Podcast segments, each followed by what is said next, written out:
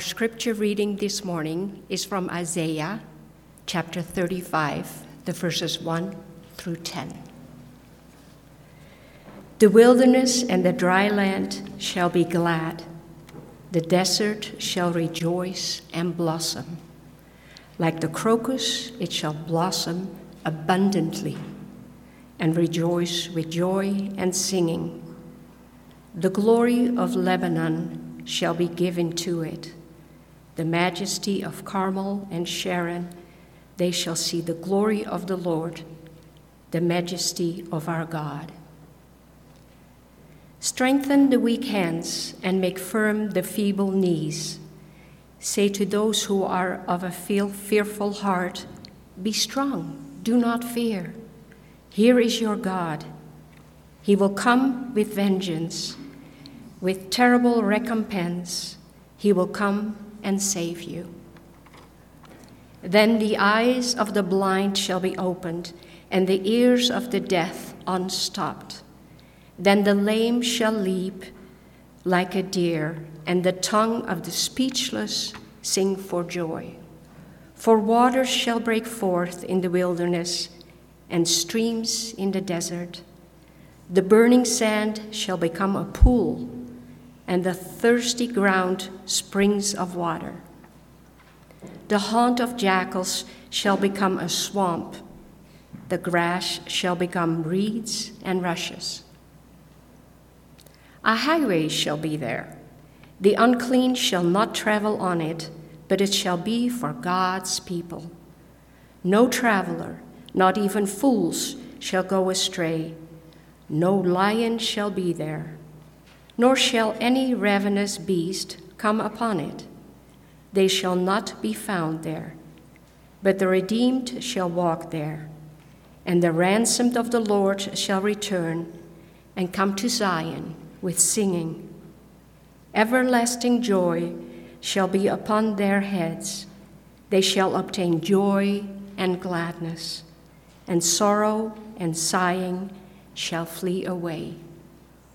The word of the Lord.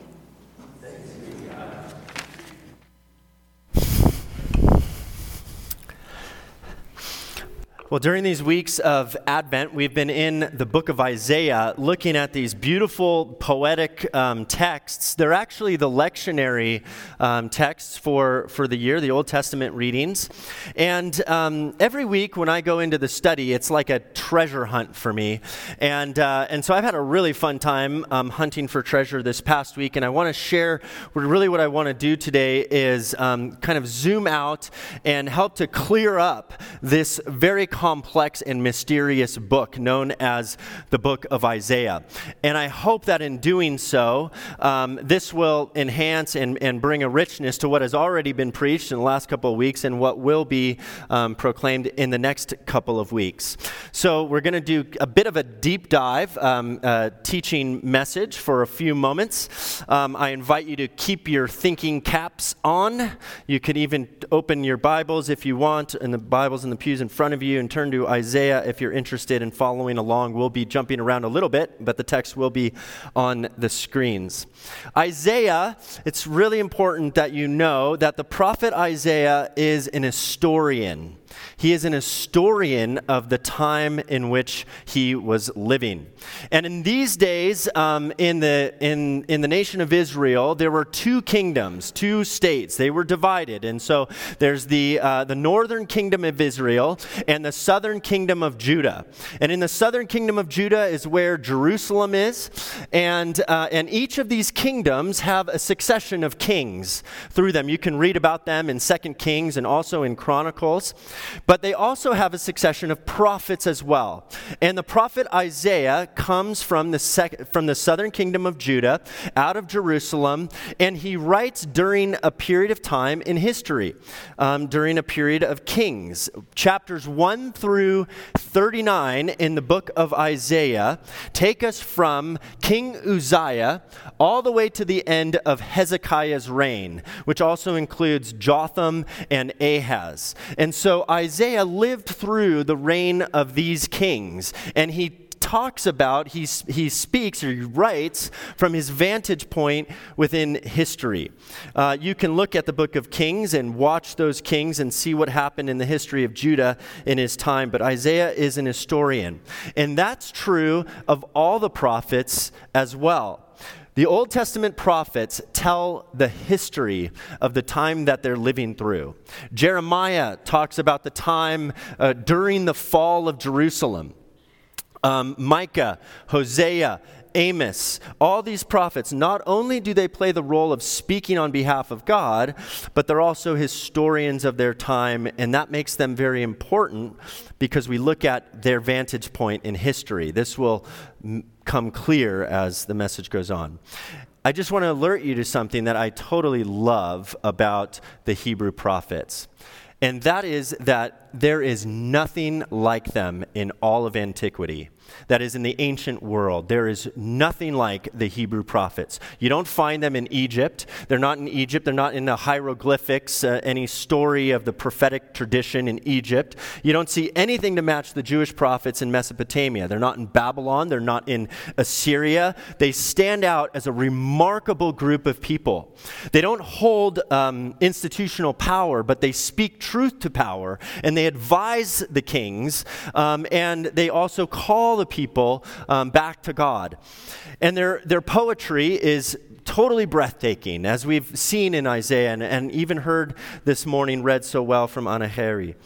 Uh, the content is important in understanding our re- understanding of God and ourselves. And, and so the Old Testament prophets are a remarkable phenomenon just in themselves, but they are also historians of their time and they give us the history of the life that they're living through.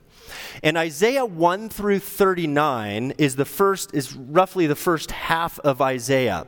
And it tells of the time in history all the way up until about 60 years before the fall of Jerusalem, which took place in 586 BC under um, the Babylonian Empire, which was being led by Nebuchadnezzar II. Um, and then Isaiah 40 through 66 is sometimes called second Isaiah. Or there might be first Isaiah 1 through 39, second Isaiah 40 through 55, and then third Isaiah 56 through 66. Um, but we're going to go with two Isaiahs for today. Why is there first Isaiah and second Isaiah? Well, because Isaiah 2 or second Isaiah was written during captivity during captivity. Isaiah 1 through 39 is written up into up to captivity, um, leading up to the captivity. And then, in fact, Isaiah 39 kind of ends with the death of Hezekiah. There are several kings after Hezekiah, and so it's about 60 years prior to the fall of Jerusalem. Um, and then Jeremiah writes during the fall of Jerusalem. And then Isaiah 2, or 2nd Isaiah, writes from 40, chapters 40 through 66, which is about their time in captivity. So, first part of Isaiah, before captivity, second Isaiah, during captivity, and then even um, upon their return. And so these remaining people during captivity, during the fall of Jerusalem, the, the remnant was taken um, all the way to the Tigris or Euphrates river system from Jerusalem. And, um, and, and this was ancient Babylon, and they were in capti- captivity for 70 years in exile. And during that 70 years of captivity, there's another writer who emerges, and this writer writes anonymously. Well, why does he write anonymously? Well, because they're in, we don't really know, but it could be because they're in captivity, and to write ho- words of hope to people in captivity is a great threat to the power. So this writer writes in uh, anonymously. What we know is that his hero, his mentor, was the prophet Isaiah from Jerusalem, from Judah um, prior to, you know, during the kings um, of Uzziah through Hezekiah. And maybe that's why he attaches his writing, or the people attach his writing to this book that they already had, which was Isaiah, chapters 1 through 39. And so, second Isaiah is this amazing word of hope in the middle of captivity. And all of the themes that are presented in first Isaiah are deepened and continued in second Isaiah. By the way, this happens in multiple places in the Old Testament where um, one person will add their writings to another person's book. For example, the book of Proverbs, um, we know, is attributed to King Solomon. And King Solomon most likely wrote most of the Proverbs. But the Proverbs were written over several hundred years, and certainly King Solomon did not write all of the Proverbs. Same thing with the book of Psalms. Most of the Psalms are attributed to David, and David wrote most of the Psalms, but not all of the Psalms did David write. But the Jews look back and they just call them the Psalms of David. But David didn't write all of the Psalms, but they're attributed in, uh, in, to him in that way. Um, we're used to this also even in American literature. Um, you know, the America's favorite hymn is probably Amazing Grace. You know this song, Amazing Grace, how sweet the sound that saved a wretch like me. It's one of America's favorite hymns, but it wasn't written by an American, it was written by an Englishman, John Newton. And John Newton actually only wrote four verses. The fifth verse, which we love to sing when we've been there 10,000 years, bright shining as the sun, wasn't written by John Newton, it was written in Appalachia by an American composer who added it to Newton's great hymn, Amazing Grace. So if you look at an historic hymn book, there's only four verses because John Newton only wrote four verses. We added the fifth. We attached it to his great hymn, and we believe that he'd be happy with such an addition. Or we don't care, but nevertheless, we did it. Um, and so that's what happens. And during Advent, we look at the first half of Isaiah. Um, and Isaiah, the second Isaiah, the writer will also write about the history of his time, but it's a different period now. They're in captivity. And he will write about the coming of the great Persian king Cyrus, who will um, uh, going to rescue the people out of captivity. But the writer of first Isaiah identifies himself throughout as the son of Amos um, and he's a prophet, and he writes. So, what does he write? What does he write? What are the great themes in this great, mysterious, complex book of Isaiah? First of all, he gives us a message of judgment. And we don't really like that. I mean, uh, it's not really happy language, you know. Um, it's not the most friendly part of the writing, but we get a lot of it. And, um, and we have it here, and we have it in all the prophets, in Jeremiah, and in Micah, and Amos for sure. Even in Hosea, which is a love story, it also has aspects of judgment in it. Habakkuk, all the prophets have a message of judgment. And then we get to the New Testament. When the New Testament period comes, that tradition is continued with the arrival of John the Baptist, who also comes bringing this message of judgment for the people. Do you remember the first thing that John the Baptist said when the people were coming down to the river to be baptized by him? He said, Why are you coming to seek the wrath that is coming. You brood of vipers. Can you imagine saying that to a group of people? You generation of snakes. It's, it's not really a strategy on how to win friends and influence people.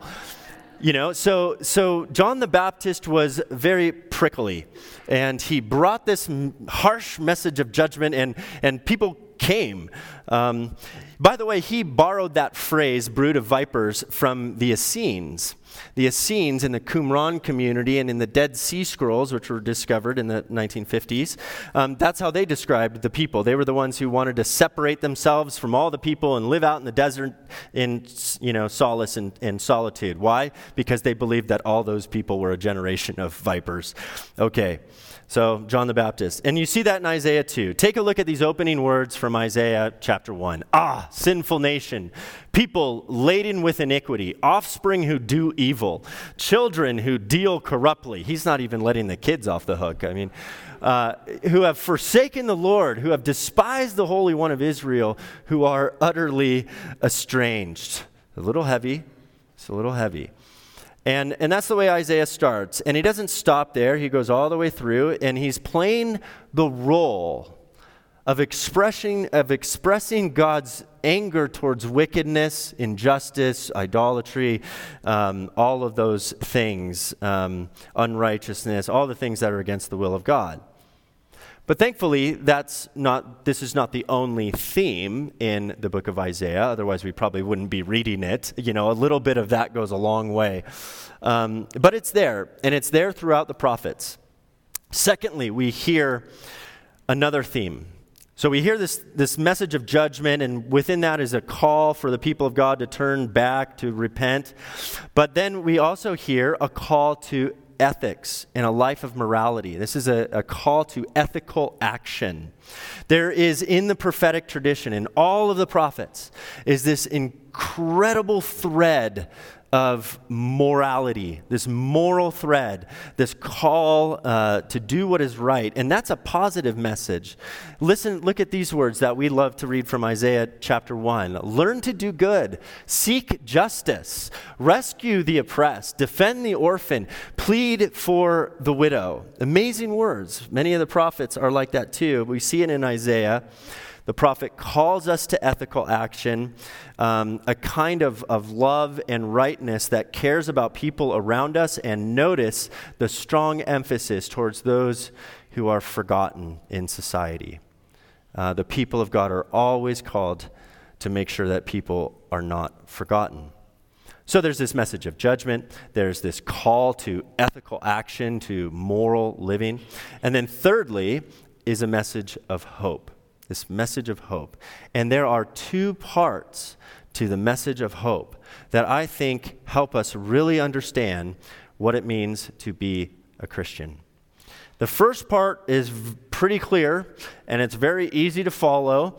And the message is if you, then God. In the prophets, in the Old Testament prophets, if you repent, then God will forgive you. If you turn from your ways of evil, think about uh, Nineveh. If you turn to back towards God and leave your injustice and oppression and all that stuff behind, then God will forgive you and restore you. If you then God. He'll forgive your sins. And we see that in chapter 1. Come, let us argue it out, or let us reason together says the Lord. Though your sins are like scarlet, they shall be like snow. Though they are red like crimson, they shall be like wool. So there's this call to repentance when you turn away from evil. If you turn and face God and ask God's help, come, let us argue it out. Forgiveness will happen. And that's the first part of the message of hope towards those who turn toward God. And so in a way, in a way, our repentance, I know that's kind of a loaded term, but let's just say our turning towards God and turning our hearts towards God um, plays a really important role in our experience of God's help and God's hope in our lives. But in chapter 6, the last line of chapter 6, something new is added to the history of Israel's life. Chapter 6 begins with Isaiah's great vision of God in the temple. In the year King Uzziah died, I see the Lord seated high and lifted up. The train of his robe is filled with glory, right? Um, and there's holiness and glory of God. This is chapter 6. And Isaiah says, Woe is me in the face of this great holy God. I'm a man of unclean lips. You, you, we see our smallness, kind of like when we go up into the mountains. Um, and then comes the call of Isaiah when God says, Whom shall I send? Who will go for us? And of course, Isaiah doesn't want to have anything to do with it, but God then sends him anyway to bring this harsh message of judgment and complete desolation because God's going to judge wicked wickedness. Remember all that judgment stuff we talked about a minute ago. Until the last line. The last line in chapter 6 is a mystery clue. Isaiah complains when the Lord tells him to convey this message of judgment the land's going to dry up. Everything's going to be desecrated. Cities are going to be laid to waste. The people will be scattered. Jerusalem will be destroyed, and everything will be burned. And what is left, that will be burned again, and only stumps will remain. And then the last line says this The holy seed is in its stump, And the reader's like, wait, what? Well, wait, can we just stop there? It just seems like this throw in line. The holy seed is in its stump. What does that mean? It means that not everything is lost. It seems that everything is lost, but not everything is lost. Something can happen if God acts, if God chooses in God's sovereignty to act. And that becomes a new theme in the life of Israel. We see it develop in Isaiah 1, and it comes immediately to the foreground in Isaiah 7. Take a look at this. Isaiah said, Hear then, O house of David, is it too little for you to weary mortals that you weary my God also? Therefore, the Lord himself will give you a sign. Look, the young woman is with child and shall bear a son and shall name him Emmanuel. This is totally new. The holy seed is in the stump. And now a woman will conceive and give birth to a son. And this something new is personal.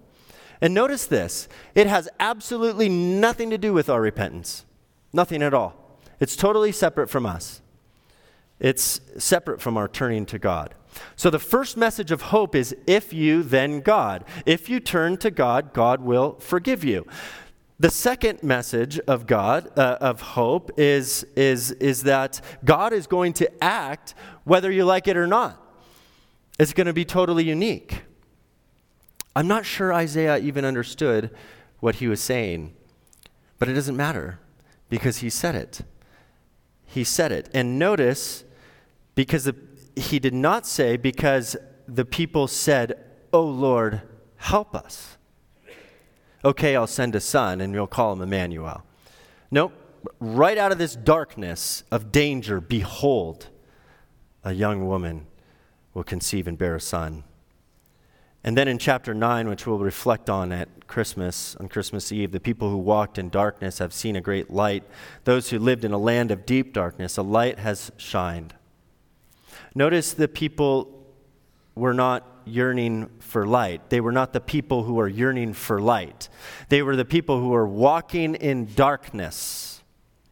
They've seen a great light. Well, what is that great light? Well, here's how Isaiah puts it A child has been born for us, a son given to us. All authority rests on his shoulders. He'll be called Wonderful Counselor, Mighty God, Everlasting Father, Prince of Peace. Luke puts it like this in, on this day in the city of David, to you is born a Savior, Christ the Lord. The holy seed is in the stump. Notice that this is quite apart from us. It has little to do with us. It's separate from our repentance or our obedience to the law. God is going to act on his own, his son, and it's personal. And then notice how this is fulfilled in the New Testament when Jesus goes to the cross, it's the darkest hour of all of human history. The darkest hour. The people walked in darkness, they created darkness, they were reveling in darkness as they uh, mocked and tortured and crucified our Lord. And while our Lord is being crucified, the first word from the, his, from the cross is, Father, forgive them for they do not know what they are doing. This is Jesus in Isaiah's prophetic tradition. It's not these soldiers are suddenly realize that I'm the Son of God. They're super remorseful about what they're doing to me right now, so could you please forgive them? They've realized they've messed up. No, no, they don't have a clue. They're living in darkness. And surprise, forgive them, Father. Grace comes by surprise. The Apostle Paul saw this clearly in the book of Romans. Romans chapter 1, and Romans is, of course, Paul's greatest book. Um, and Paul writes this For I am not ashamed of the gospel, it's the power of God for salvation to everyone who has faith, to the Jew first, also to the Greek. For in it, the righteousness or the character, the love of God is revealed through faith, for faith. As it is written, the one who is righteous will live by faith. Well, the word revealed is the word apocalypsos, and it means to break through by surprise. By surprise, there's a holy seed in that stump in the desolated desert. By surprise, the young woman will conceive and bear a son. By surprise, the people who walked in darkness will see a great light. The love of God has broken through by surprise. Faith for faith, God's faithfulness for our faith. So the promise of hope comes by surprise, and it's spoken of in personal terms. God acts because God chooses to act. We don't summon the gods, God summons us, and we respond. Not only that, but this promise also becomes universal in the book of Isaiah. I was reminded last week that in, in Jewish history, in the history of Israel, they had three yearnings as they were waiting for their Savior. Three yearnings. And the first yearning is the yearning for a father like Abraham. This is the identity yearning. They've been displaced, they've been taken around. Who am I? We need a father like Abraham.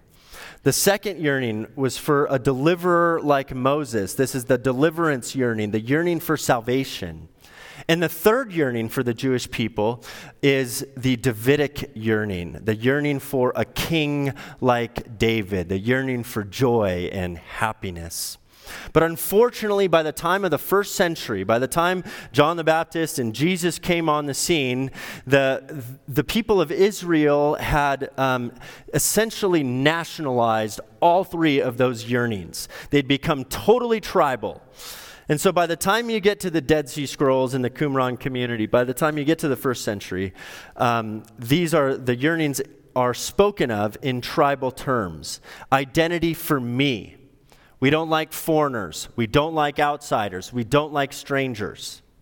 Deliverance for us from the Romans or from whoever it is that might be a threat or oppressing us.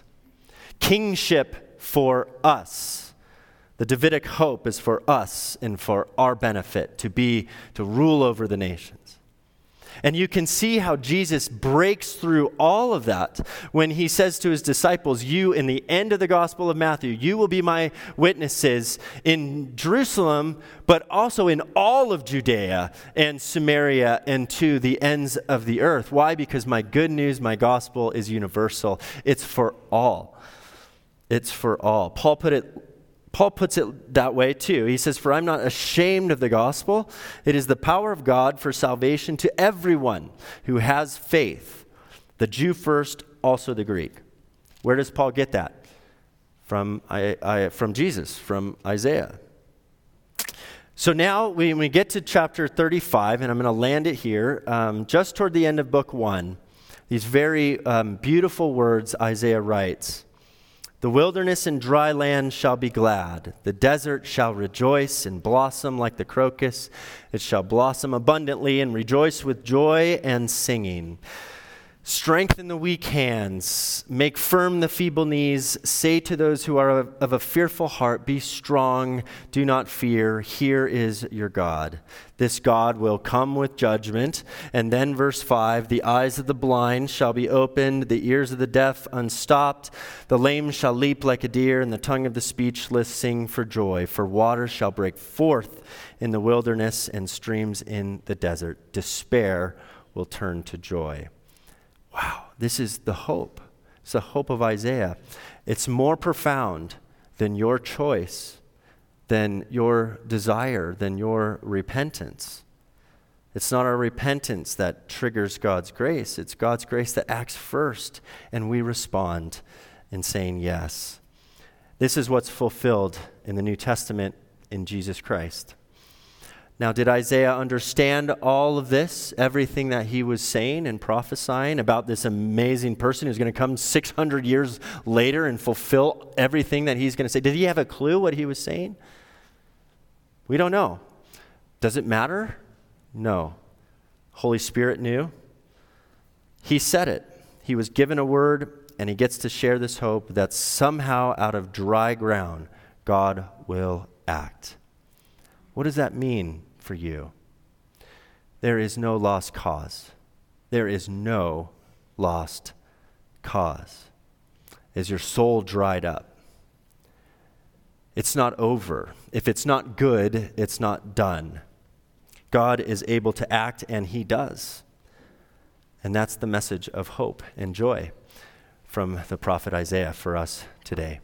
God, we thank you for Isaiah's witness, for his beautiful words, his powerful words, and we don't really like the words of judgment, but we also recognize that we find ourselves complicit and, and we struggle.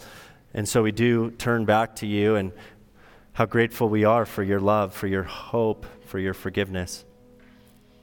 God, call us to ethical lives where we advocate for those in our society who don't have such a voice. And help us to look with hope to a God who acts on his own. What love you give to us. In Jesus' name, amen.